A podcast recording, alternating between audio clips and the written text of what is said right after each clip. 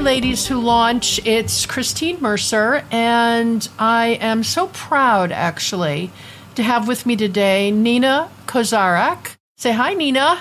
Hello. I called Nina last week to see if she'd come on the show, but I wanted to give a little bit of history before we start talking, and that is in nineteen ninety-three. Can you believe it was that long ago? Jesus. Seems like ages ago. I know, it was ages ago. But in nineteen ninety-three, I read an article in the New York Times when I was living in New York about a family that had arrived from Bosnia-Herzegovina. And interestingly enough, the Serbian-Bosnian War had the same result as Afghanistan, in a different way perhaps, but a lot of people were lifted out of Bosnia and saved, Muslims like Nina. And they were saved by bringing them as immigrants to America. And so I called Nina, and um, I met her in ninety-three. I walked into a hotel room two blocks from my fancy uh, Central Park West apartment, uh, mm-hmm. way up in, what floor were we on there? twenty-third floor, I think, right? It was way up there. Yeah. I don't the, remember. In the San Remo. It was like Rapunzel. But anyway, I met her two blocks from my home in a hotel room where she was living with two families. And they had just been brought in, similarly to the way they're bringing families from Afghanistan in. And for some reason, uh, you and I connected, and you came to live with my daughter, who was nine at the time. You were eleven. Were you eleven? Were you twelve? How old were you? thirteen when I arrived here. Oh, you were? Oh, my God. Uh, yeah, I was twelve was when, yeah, I was still twelve in Bosnia. Yeah, but thirteen. Okay. So she moved into our apartment. She didn't speak a word of English. The next Monday after she moved into our apartment, she started school at the Trevor Day School with my daughter. And I called the Trevor Day School and told them the situation. And they said, bring her in on Monday. And the teachers that were teaching her worked with her after school. They worked with her on breaks. They bent over backwards to help her get up to snuff in English. We were out. Uh, she was riding horses out in our country house in the Hamptons. You went to an immediate immersion into American culture, didn't you? Right away. Well, I called Nina last week and said, I'm thinking about not only the people coming over from Afghanistan, but I'm also thinking about that the American government is asking families to open up their homes and hearts to these people that are coming in. And because we went through it twenty-five years ago, or twenty-eight years ago, whatever, I can't do the math, um, I thought we could maybe give some helpful hints and some understanding as to what this is like from everybody's point of view. And I called you, and what you said was just so amazing. Do you want to just share with, with everybody why you wanted to do this? Um, you know, if I can make a difference in one person's life, what I have to say, I know these are my experiences, then that's why I want to do this. So e- even if I can make a difference to one person, whether it be the Americans that are welcoming these immigrants in, or whether it be the immigrant that's coming into this country and, you know, as confused and in shock as they are, I just want to make a difference in any way I can. And if that means making a difference in one person's, you know, life or opinion or how they are, then that's why I want to do it. Well, it's funny. People remember conversations that had great meaning for them. So everybody remembers experiences differently. So what you remember from that time is very different from what I remember. Like, we've already gone through some things, and I was like, what do you mean you don't remember that? You know, and um, but I will say that I remember you telling me, not long after you got her, maybe a year after you were living with us, I remember you telling me that when you were older and grown up, you wanted to go back to Bosnia. And that, I don't think you've been back, have you? No. No, I have. I have not. Nope. Nope. Well, that opportunity really didn't present itself, but uh, certainly this is a chance for you to go there. But I thank you for doing that. And the other thing I want to say to the audience is that we've never talked about these things, you and I, and we lived together for years and years and years. Is it funny that we never sat down and I never asked you how you were feeling, or we talked about what it was like? Do you recall us ever talking about it? We did here and there, but I think you did a, such a good job um, with just, you know, trying to let me be a kid. And things were moving in such a fast pace, you know, from escaping Bosnia to making it to Croatia and, and living in Croatia in this uh, as some kind of camp, then, you know, or whatever, making it to Switzerland. Then, uh, so everything was moving in such a fast pace that I just think that the reason why we didn't really speak about it or talk about it, especially for the first few years, I don't think ne- neither one of us kind of knew what to do.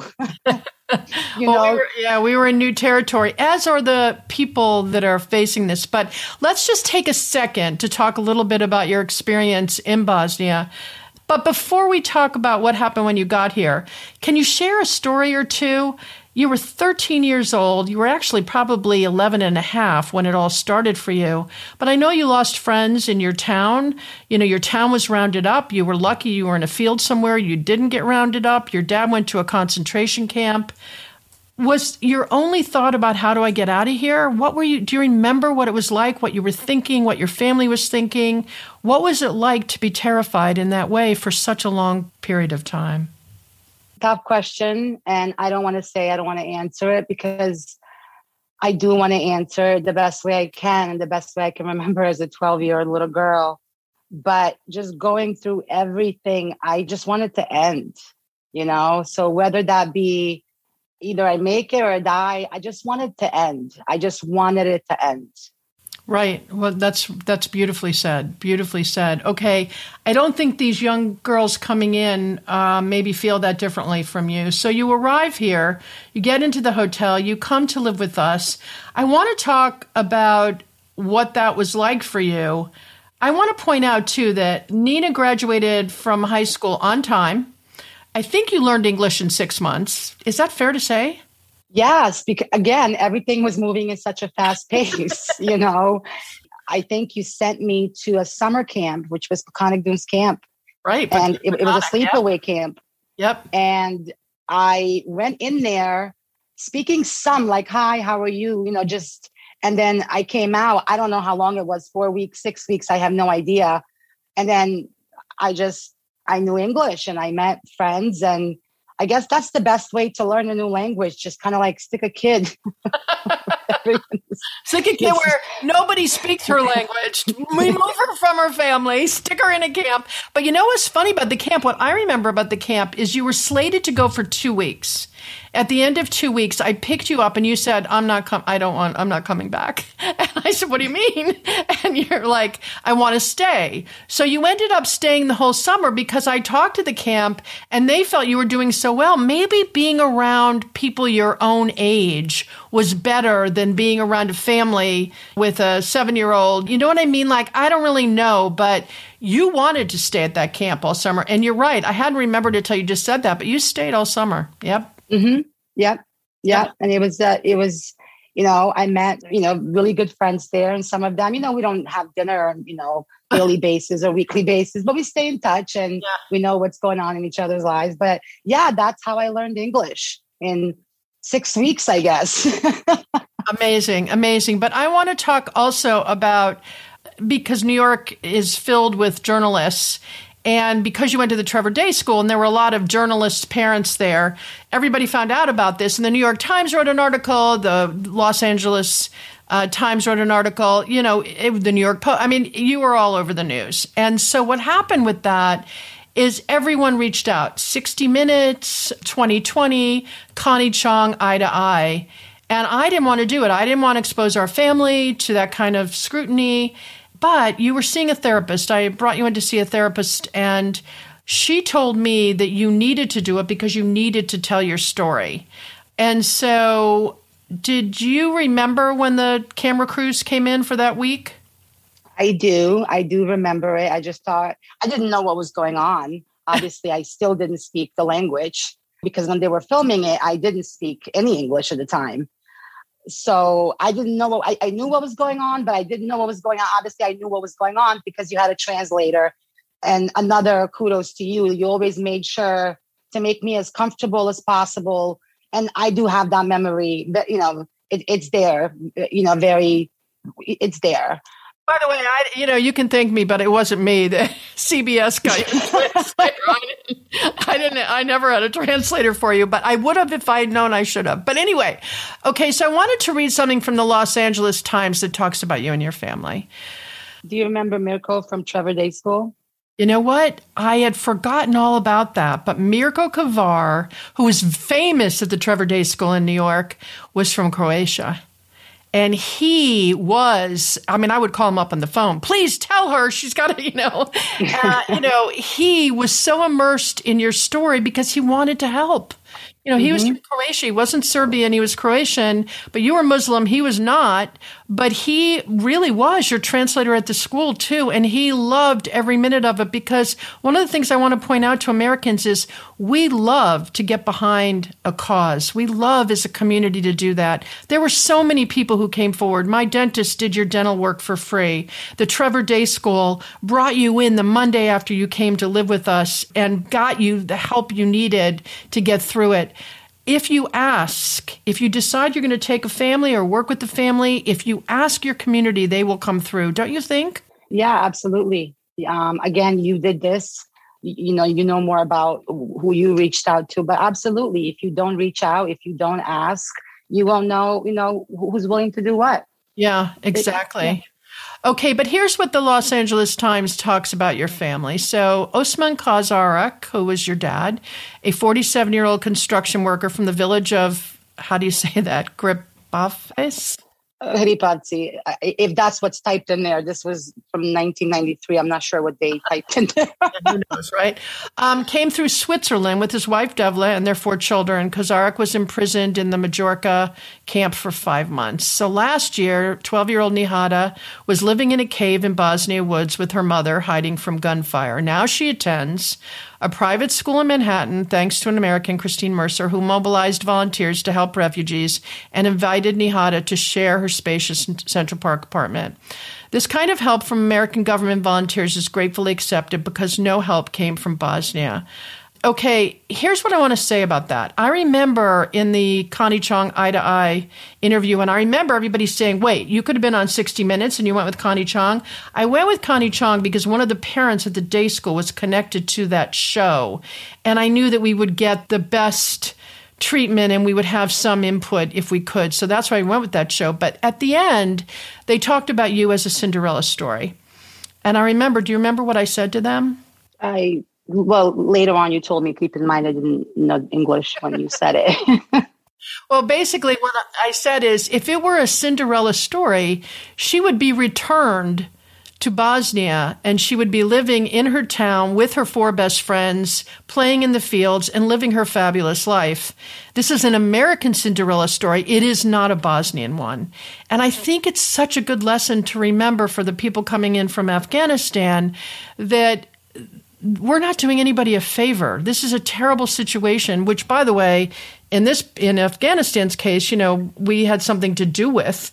So nobody wants to necessarily end up here. They wanted to continue living their best life where they were. Do you agree with that? I mean, did you do you remember? Were you missing being in your own culture? I mean, um, look, it's a oh, that's all I knew. I didn't know about United America. I didn't know what an American dream was. I just knew what I knew. And keep in mind, I'm from a very small town. I, I didn't even visit majority of Bosnian cities. So I was happy to be out of there. But at the same time, obviously, I was happy to be out of there because the way everything turned out. Who wouldn't want, who wouldn't be happy to be out of, you know, bombs going off everywhere and you being afraid if you're going to live the next day, or just pretty much every day, just being on a survival mode. And so I don't know how to answer that. It's not an American dream because we don't know what, I didn't know what an American dream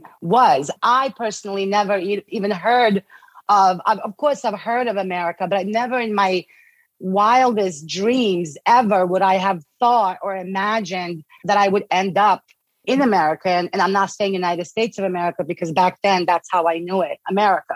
So I can see how people looked at it, because now, you know, if I were to look at a story like mine, you know, how I immigrated and how you took me in, or if, you know, family took someone in like me, that is, you know, now looking at it, that is an American dream. Like, oh my God, here's this, you know, escaped the war from a poor country, and here she is, you know, living in Central Park, going to the Hamptons.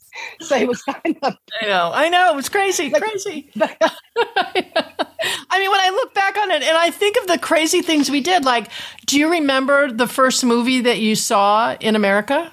Was it um, my favorite movie with Demi Moore, G I Jane, right?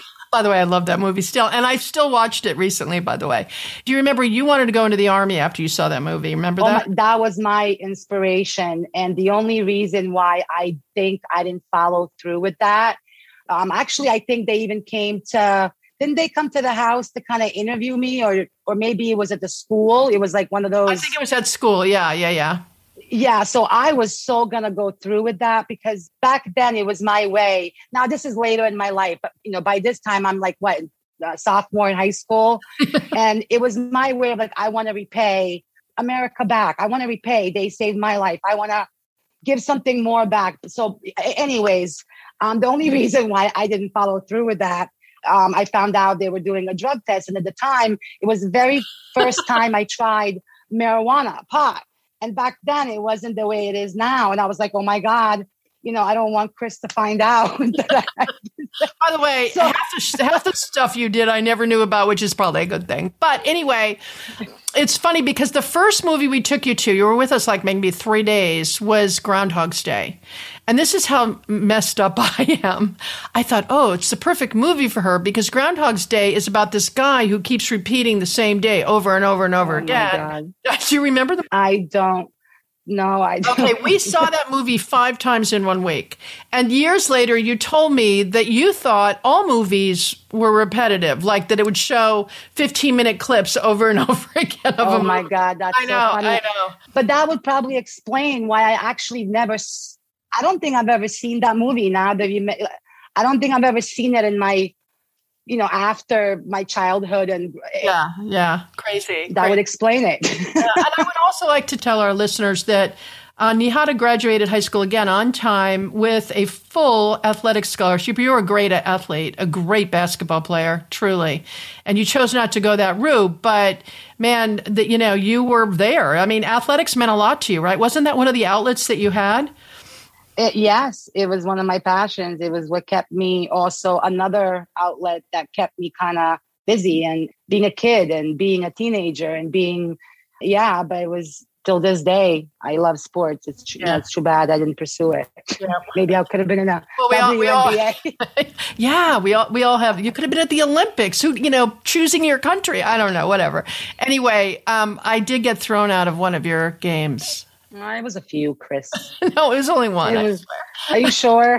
no, no, I'm not. But okay. one, of, one of them, it wasn't my fault. It was the ref's fault. You know. But anyway, I'm just saying, you jumped in. You made it easy. You made it easy, which meant I didn't ask a lot of questions. Tell me, Nina, looking back, and again, both of us have regrets in how we played some things there.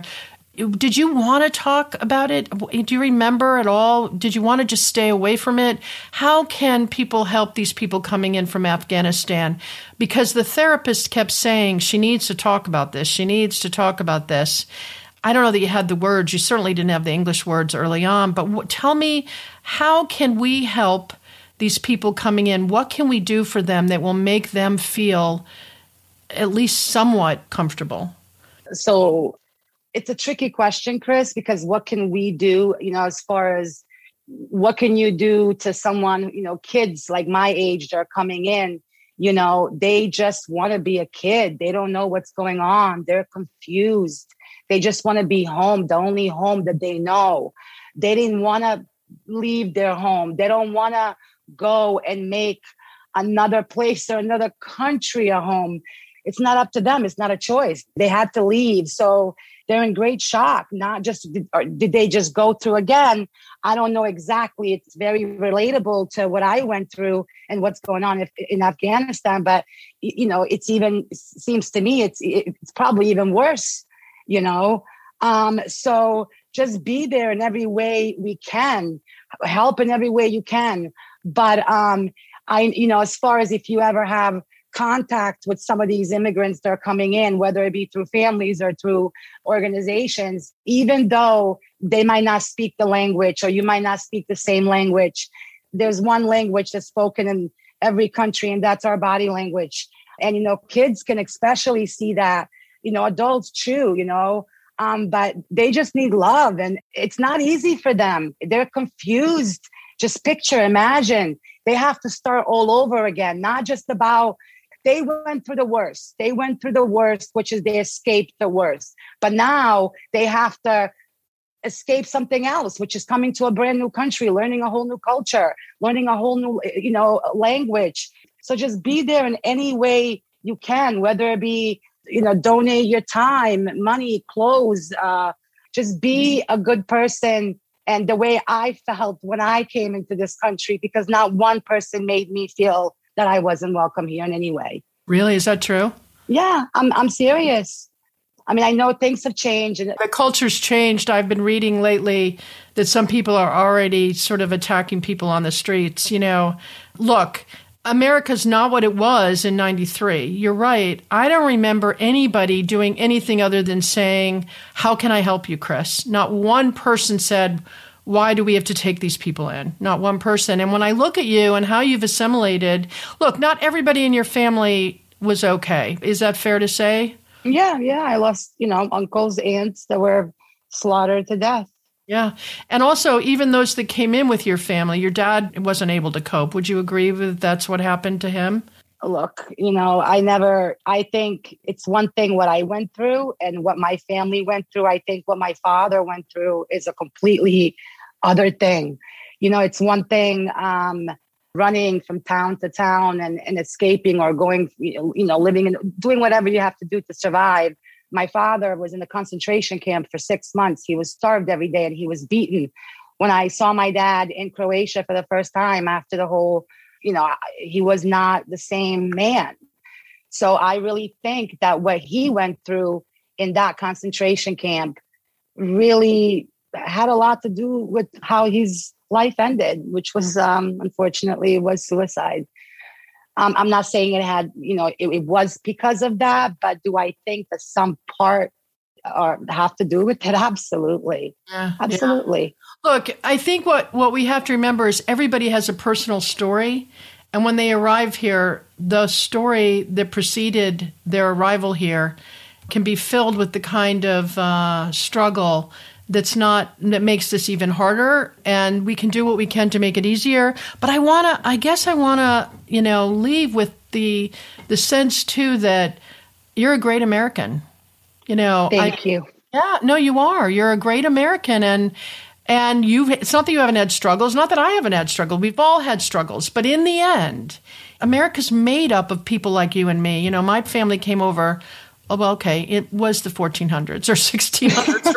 Okay, it was a long time ago, but not the point. The point is everybody came from somewhere who's in this country. We are a melting pot. And if we can just remember that everybody has the same human experience we do, and if we can, as communities, the more the community got involved with you, the better it was, I believed, for you. Because as these people started to be able to give to you and help you, and then your joy in giving back and just watching your growth and all of those things really made it where we all felt part of a community. Our community became stronger. Wouldn't you agree? I, I agree a thousand percent. Yeah. And we can do it again. We can do it again. America can step up to this moment. I don't know how many people are coming in. I tried to find out how many Bosnians actually came in that one year in ninety-three and ninety-four. A lot of countries took a lot of people from Bosnia. Now, you came over in a flight from Switzerland that was filled with immigrants, right? It was a chock full flight. Yep. Yep. One other family that stayed in New York. Everybody else dispersed across the country, right? Yes. Yeah. So when we escaped Bosnia, it was first Croatia. So we were in Croatia for, uh, I don't remember the timeline. By this time, my mind was complete. And then in Switzerland, this is where we were staying again at another, some kind of, I don't know, some kind of place, center, hotel. I have no idea what it was. But these were all the survivors from different parts of Bosnia, not just um, where I was from. And this is where we met all the survivors. So yeah, it was from Switzerland that we knew we were going to America, but we didn't know where. Everybody on that plane knew that we were going to America, but we just didn't know, know where. And I was um, fortunate enough to land in this beautiful New York City that I call my home till this day. Yeah. But the other thing is, you've kept, you've sort of connected with some other people that you didn't know when you were that age, right? I mean, haven't you yeah. met, like, you, didn't you tell me Facebook, I think, is how is. Yeah. Thanks to, yeah. Thanks to Facebook. I mean, there's a lot of people. I just, um, I know them by last name because everybody, uh, at least from my towns or, the, or Bosnia, everybody has the same last name.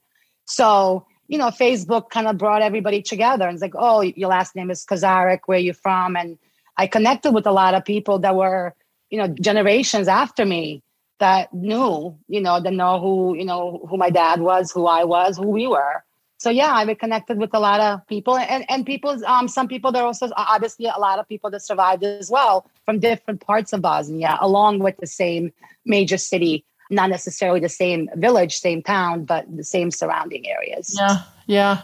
Well, look, I think you've given a lot of great information and a lot of food for thought. You know, I guess maybe this is a call to action. You know, maybe what we're hoping is that people will do what you and I did. You gave back, I gave back. We both came to the table trying to make it work. Can we talk about hot dogs? Hello.